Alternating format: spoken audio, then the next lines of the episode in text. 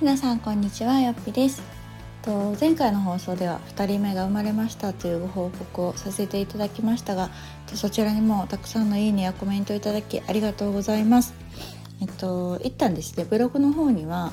まあ、あのこんな感じの出産でしたっていうのをアップしたんですけれどもこうやってねラジオでも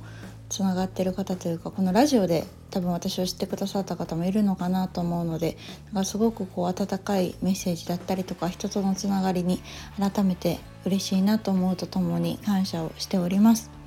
でですね、えっと、今はすやすや寝ております下の子は。なのであの今まだね生まれて、まあ、間もないこともないんですけど、まあ、もうちょっと期間経ちましたがまだまだ小さいのであの授乳以外はほぼ寝てるみたいな状態になっております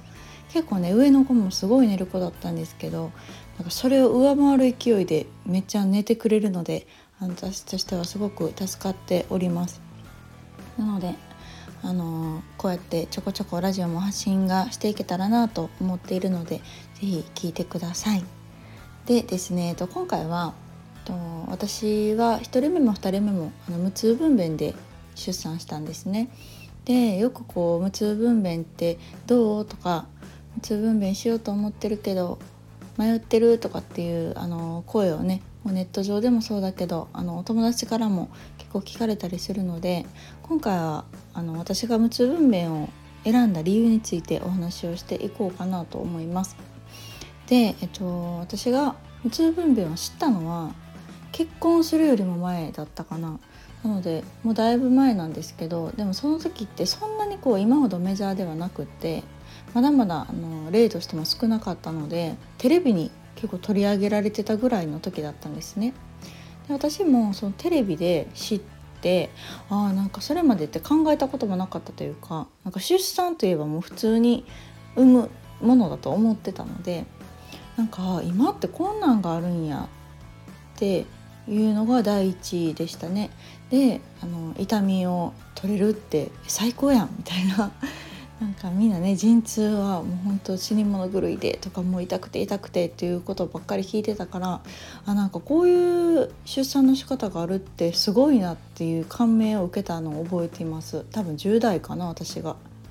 うん、で、まあ、そっから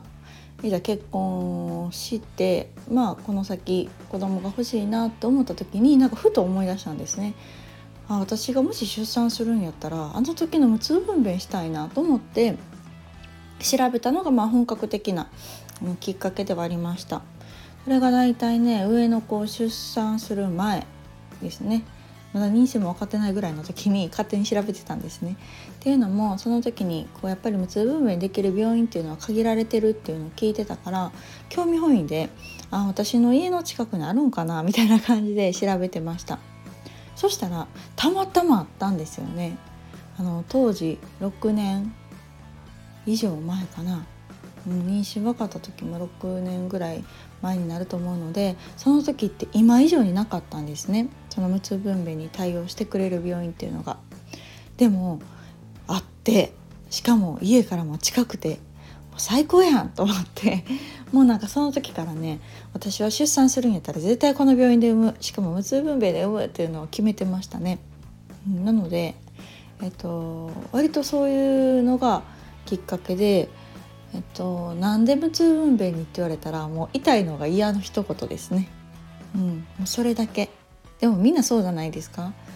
ね痛いの嫌じゃないですか。うん、でだったので私はもう無痛分娩で産むんだって決意してまあその後1人目を授かってですね迷いなくその病院に決めました。で初めの時から「無痛分娩にしたいんです」っていうのを先生に言って「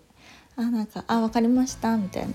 でも症例としてはその時はねだからといってめちゃくちゃ多いわけではなくってその無痛分娩に対応はしてくれてるけどえっと実際出産する人のどれぐらいって言ってたかな。9割以上は普通分娩って言ってました。無痛をする人は少なかったですね。なので個別に病院からしませんかっていうわけじゃなくって自発的にね多分言う人っていうのが多分まだまだ少なかった時代なんだろうなと思うんですけど、まあ、その中で私はあの絶対したいっていうのを言っていたのですごく少数派に入りましたね。でそうそう結果的に1人目は無痛分娩で出産してすごい良かったんですよ。うん、っていうのもちょっと詳しく話すとめっちゃ長くなるのでまたちょっと次回、あのー、第1回目の無痛分娩と第2回目の無痛分娩でこれまたね全然違ったんですよ。っていうのも私はあの病院を変えたんですね変えたというか違う病院で産んだのでまた病院が違えば同じ無痛分娩でも全然ちゃうなっていうのを感じたのでこの話もまたゆっくりしたいなと思うんですけどまああの 1, 1回目とか1人目の無痛分娩が本当によくってあのみんなよくね陣痛が痛すぎてもうなんか生まれた感動よりももう終わったっていう感じとかもうあの痛みは二度と経験したくないって言うと思うんですけど私はねあの陣痛中その麻酔が効いてる時ねは携帯触ったりテレビ見たり寝たりなんと普通に過ごしてたんですよね。本当に痛みがなくて、うん、過ごせてなんかこんなに冷静かつ何て言うんだろうな赤ちゃんと向き合えるお産ってあるんやっていうのを感じましたね。うん、なので、うん、絶対2回目ももしあればもう私は無痛分娩以外選択肢はないって思ってましたので、えっと、今回は迷いなく、まあ、1人目も迷いはなかったんですけどでもちょっとねあの無痛分娩に対して批判的な声がやっぱり多かったのもその時代なんですよね56年前。というのは今よりもっともっと理解が進んでなかったからそういう反対意見もあったんですけど、まあ、今回はそんなことよりもねあの自分が身をもって物分娩の良さを感じてたからあの人に相談することもなくもう当たり前のように「あ無痛分娩で産みます」っていうのは決めてました。で今回もすごい良かったんですよ結果的にあの私は1人目の出産よりも良かったです今回の方が。うん、っていうぐらいあの、まあ、もちろんねあの無痛分娩というともさっきも言ったように病院によってやり方が違ったりするし多分体質とかあとタイミングとかもあると思うんですよね。なのであの出産レポとか見てたら無痛分娩やったのに普通に痛かったとか麻酔効かなかったとかいう人も実際いるんですよ。なのであのみんながみんなこうね完全に痛みを取るっていうのがもしかしたらできない場合もあるのかなとは思うんですけど私の場合は2回とももうドンピシャで効きまして陣痛の痛みはもうほぼゼロでしたね。うん、なのであの本当に無痛分娩で良かったなと思うし無痛分娩じゃなかったらもうどうなってたんやろトラウマになってたかもなと思う気もしています。うん、なのでもしかしたらこのラジオを聴いてくださってる方の中に今後出産を控えてるとか無痛分娩興味あるけど実際どうか分かんないっていう人もいるかもしれないのでああもうそういう方が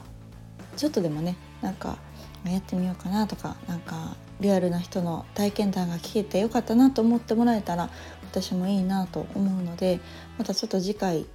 その次ぐらいまでかな。ちょっと無痛分娩の私の体験談というのをお話しさせていただこうかなと思います。あくまでも一例です。私の場合っていう話ではあるので今回2回そうそう経験しての違いとかっていうところもなんか私も今回病院を変えてみてああなんかほんまこういうところが違うんやなとか、うん、1回目との、うん、学びっていうかねうん、気づきっていうのがたくさんあったのでその辺りもちょっとシェアをしていけたらいいなと思っております。はい、というわけで今回なんで私が無痛分娩を選んだのかっていうちょっときっかけの部分本当導入の触りだけだったんですけどをお話しさせていただきました次はそうだな無痛分娩って決めたけど葛藤した話をしようかな1人目の時はちょっと葛藤があったのであのその辺り悩んでる方も多いかなと思うのでその辺の話を次回していけたらいいかなと思います。というわけでまた次回の放送をお楽しみに。さよなら。